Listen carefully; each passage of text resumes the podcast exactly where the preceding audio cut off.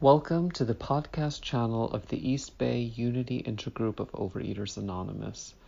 The opinions expressed here are those of individual members and do not represent OA as a whole. For more information about our intergroup, please visit our website at eastbayoa.org. Hi, my name is Susan, and I eat compulsively. I'm a, a grateful member of, this, of, of the Worldwide uh, Fellowship of Overeaters Anonymous. Thank you, Michelle, for asking me to come and lead. I always honor, I'm always honored to be able to participate in my recovery. And if there's any newcomers, so glad you're here. Please keep coming back. Um, I remember when I was new, I did what they called identifying out. I went to one meeting and I said nobody was in the room. They didn't treat food like I treated it, and I was gone for three years. Um, and um, I came back seven years ago, and you know that was by the grace of God. Um, today, I always want to remember that um, I am absent today by the grace of God, and any success I have is more His than mine. Um, you know, I heard I heard in your um, I heard in your opening, you know, people are, are are free to address you know their higher power any way that they choose. I choose to address it as God, so I don't want to offend anybody, but that's the way that I have my access. I have my access to God, and I appreciate everybody else's, you know, ability to access that that power that's bigger themselves and whatever works for them. And I learned those kinds of things in the room because I'm a judger. I've got lots of opinions, and I want to make you wrong because that make I thought that made me right. And you know, and those are the things that I get to learn in the meetings. Um, you know, I came in as I, I came in seven years ago, seven plus years ago, um, to stay, and I got a sponsor for six months, um, and I had some, you know, chunks of recovery, some chunks of abstinence. Um, but currently, I have five years. I celebrated five years of abstinence on the first of April, and for that, you know, I am so grateful. Um, my current abstinence is uh, no, no recreational sugar. And for me, that includes honey and agave. Um, I um, refrain from eating tortilla chips, from eating bread. And for me, bread is like sourdough, rye, things that used to come from the bakery. Um, and um, and I don't and I don't binge. Um, and by the grace of God, I've been able to. I started off with the recreational sugar, and that was actually given to me by my sponsor. Um, and as I continued in the program, I found other things that I'm willing to say because there's other things, and some of them I'm not willing to address yet. Um, and I know that in time, God will make that, um, it will become more, it, it, will become more apparent to me. I'll have more clarity around it, that there still may be some other things that um, don't work for me. Um, and I, I, I do have trouble stop to, to stop eating them. Um, I came in because it wasn't for the vanity. I came in pretty much a healthy body weight, which is pretty much what I have now. I got maybe five pounds extra. Um, but I came in because I was crazy. I came in because I had lost the ability to have rational thought and action around food. And so when they say you came in for the vanity or the sanity, I came in for the sanity. And what happened was um, I had had one last binge of these particular cookies. And of course, they were on sale. Now, they were on sale. I shouldn't say, of course, they were on sale. And of course, I bought two because I thought that the single serving was two cookies and I that would give me a couple of weeks of cookies. Nah, delusion. Um, and of course, I had by the end of the night eaten both bags of cookies. I was on my kitchen floor crying, saying, I need help. I can't do this anymore. Still didn't think about OA, even though three years ago I had come in people didn't look like me, didn't talk about food like me. So I said, bye bye. Took my newcomer's cat packet and left. Um, three years later, I had a little bit of clarity. Excuse me, no, being able to at least acknowledge that I needed help. Didn't know what that help was going to look like. I knew it wasn't the dieting that I'd been doing and the grazing and the binging that I'd been doing. And so I reached out to another, to, to a friend, uh, a fellow in another fellowship who's not in this fellowship, but what she carried the message that day. And what she said to me was, and I was in full blown hysterical tears, crying, crossing a major street. Not a good thing, not a good plan. And I called her, not somebody I called regularly. but it was her day to carry the message to me. And what she said was, Congratulations, which of course I'm like, What? I'm hysterical here. You're telling me congratulations? She said, You've been touched by the hand of God today. He's brought you to a new level, to new level of awareness. And for that, I'll always be grateful. And for that, I will always, um, you know, I hope I never forget that because that's how that's how I got here. You know, I got to Overeaters Anonymous not because she told me to come. That actually was like a two part because when I talked to my sponsor in my other program the other day, she's also, thank you, also not a member of this program, you know, and she and I talked, tried to talk to her about food before, and she doesn't get it. And so she said, but what she does know, she knows the 12 steps. She says, find an Overeaters Anonymous meeting and I put up some resistance because I I'm not an OA, but I also go to OA. I go to OA meetings so I can find out more about my disease. And and I said, well, I can go to. She said, no, no, go to the meeting. I'm not. I'm not a person that uses profanity a lot. So, um, and she said, go to the meeting where your ass is on fire. I found an OA meeting. I called her back. I got to my first meeting, and I felt at home. I was ready. I felt at home. Um, and I did a lot of listening. I didn't do a lot of talking, and I'm a talker. But I hadn't, I, I God gave me the grace of silence and opening my ears.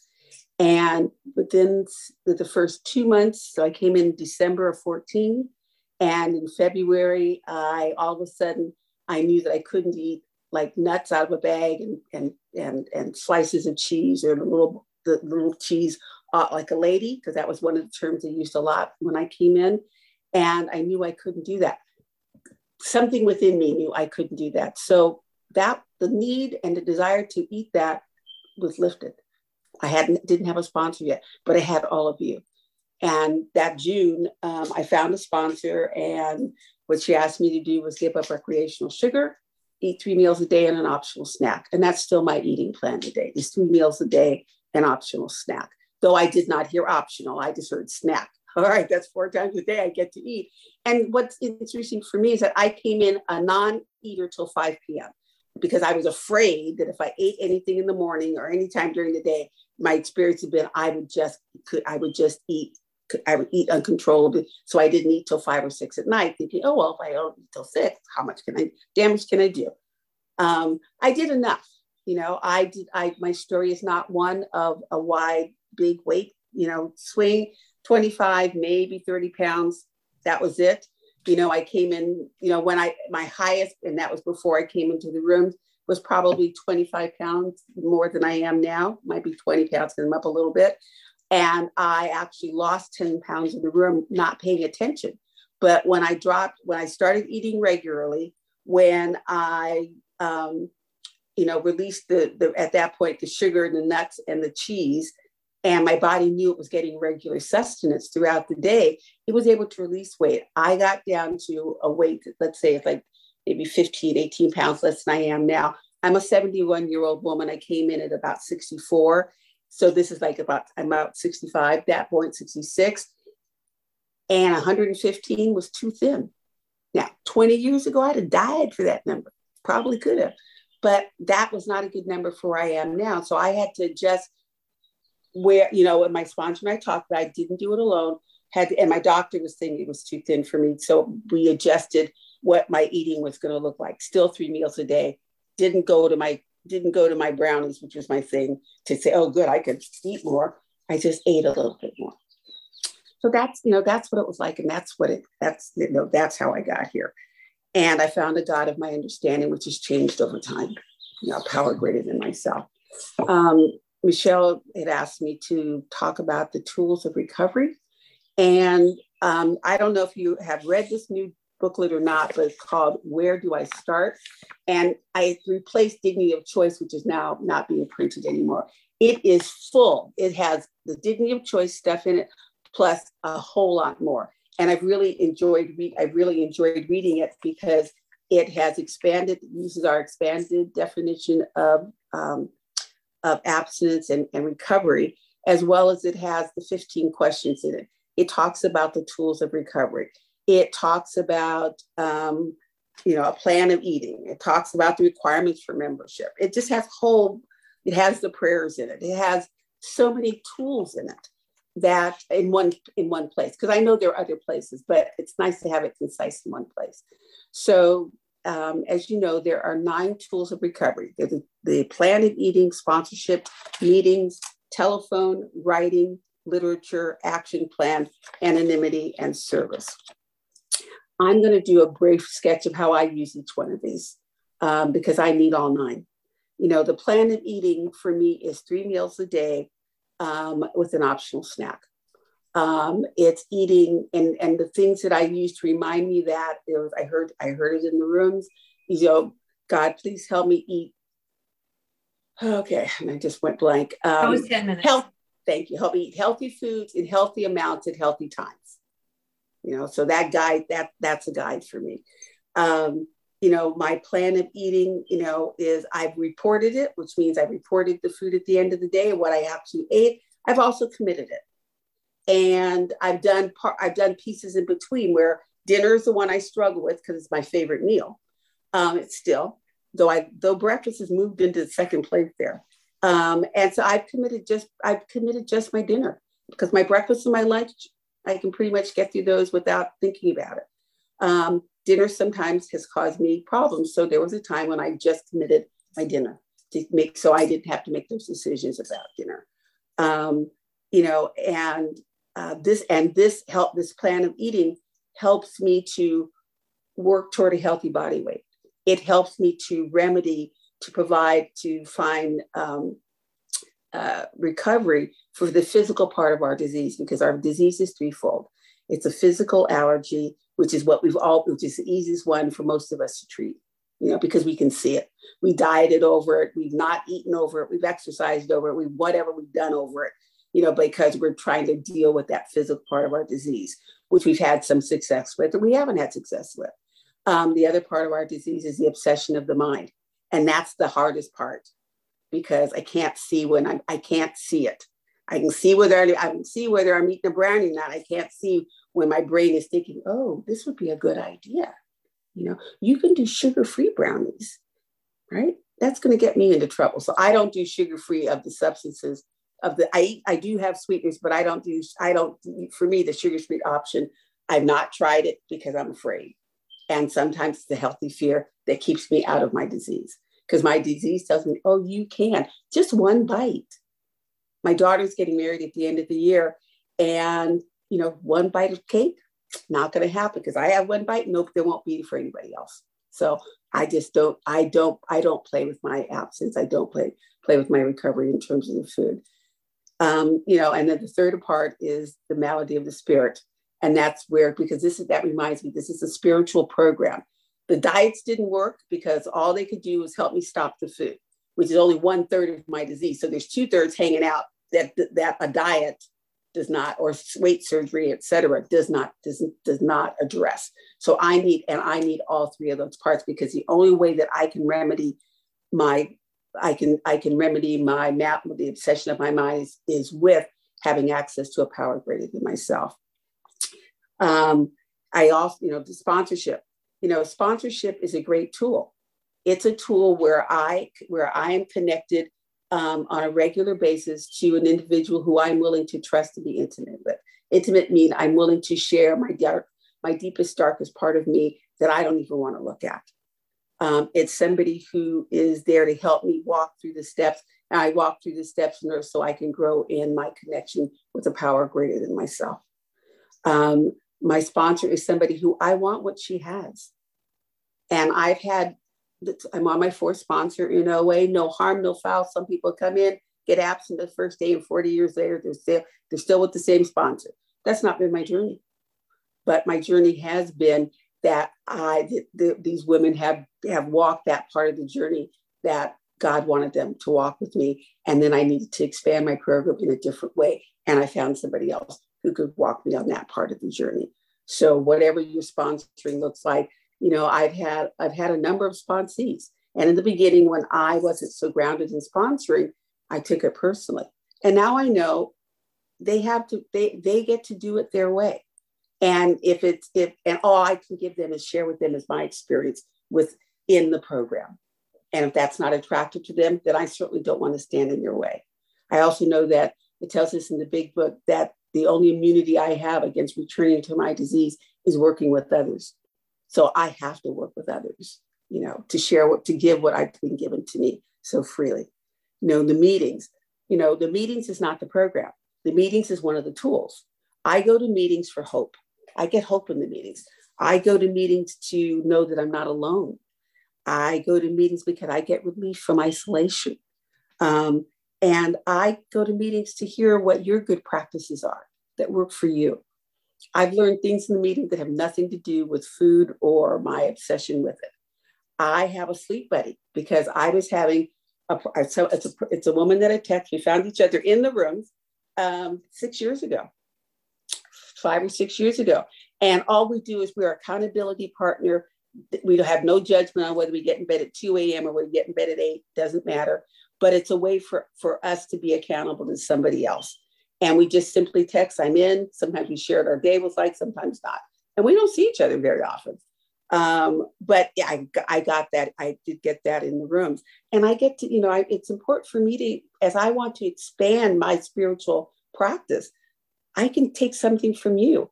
I've got reminded from a newcomer, I can pray on my knees at night. I have a spiritual practice in the morning, you know, which is pretty extensive. But I, I had, I re- kind of played with the on the knees at night last six, eight months. I've been praying on my knees at night. Um, you know, and I need to support my meeting by taking a commitment, by doing, by putting money in the basket if I can, um, by welcoming the newcomer. That's how I get, and by sharing. You know, that's being of service because our meeting does not, well, just having a room is not a meeting. It takes all of us. You know, the telephone. You know, some I didn't come up in sponsorship. They talked about three meal, three meeting, uh, three phone calls a day but that was not a requirement. There were other and other lines of sponsorship, sponsorship that is a requirement. And I had done it off and on. Um, about two months ago, um, there's another meeting. It's not an official OA meeting. If you want more information, I'll be glad to give it to you outside of the after the meeting concludes. Um, and they've done something that's so, for me, it's just so revolutionary. They have a group meet and people and the only purpose of that requirement for that group meet is that you want to be of service or you need somebody to be of service people put we put our names we put the times that we're available 15 minutes 20 minutes and sorry I don't know what that is okay and um and then we have places to call so i don't have to think okay if i called this person 12 times this week already my phone now i've got an alert going off sorry ladies clear goodbye okay go off Goodbye. Thank you. Um, technology, gotta love it. Um, and um, lost my train of thought. Oh, so anyhow, so I started making these these the three calls a day, and it makes such a difference. Sometimes it's getting a call, being available to be of service to take calls. Sometimes it's me picking up the phone and calling, but it makes because it keeps me connected to you, and through you, I get to connect to be. I get to connect with God. When we talk with each other, we're working our program. You know, we're working our program and inviting God in, and that's so important because that's that spiritual component. I look one of the tools is writing. I've never been a great writer. You know, I, I, you know, I, I would write if there was an assignment, but I just, you know, I wasn't a journal keeper, never have been. And I learned it in the rooms. Uh, over a year ago, I heard somebody in the room that shared their spiritual practice, shared their writing practice. I'm now a daily writer. Who knew? Because I thought, you know, I tried, you know, writing a half a page, writing three sentences. I, try, I tried all that, but this is what stuck with me. And I'll share that with you. My writing practices two in minutes. the morning. I you have two you. minutes left. Ooh, thank you. I write a dear God letter. I write a gratitude list, and I then I have a section that says "Let go" and "Let God." And recently, I add "in," so I'm letting God in, and I can put anything in that that I want.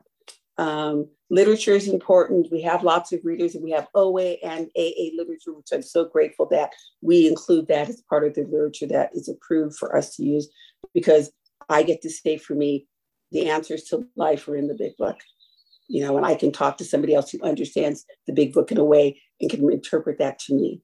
And I'm so grateful for that. Our OA literature is rich and abundant.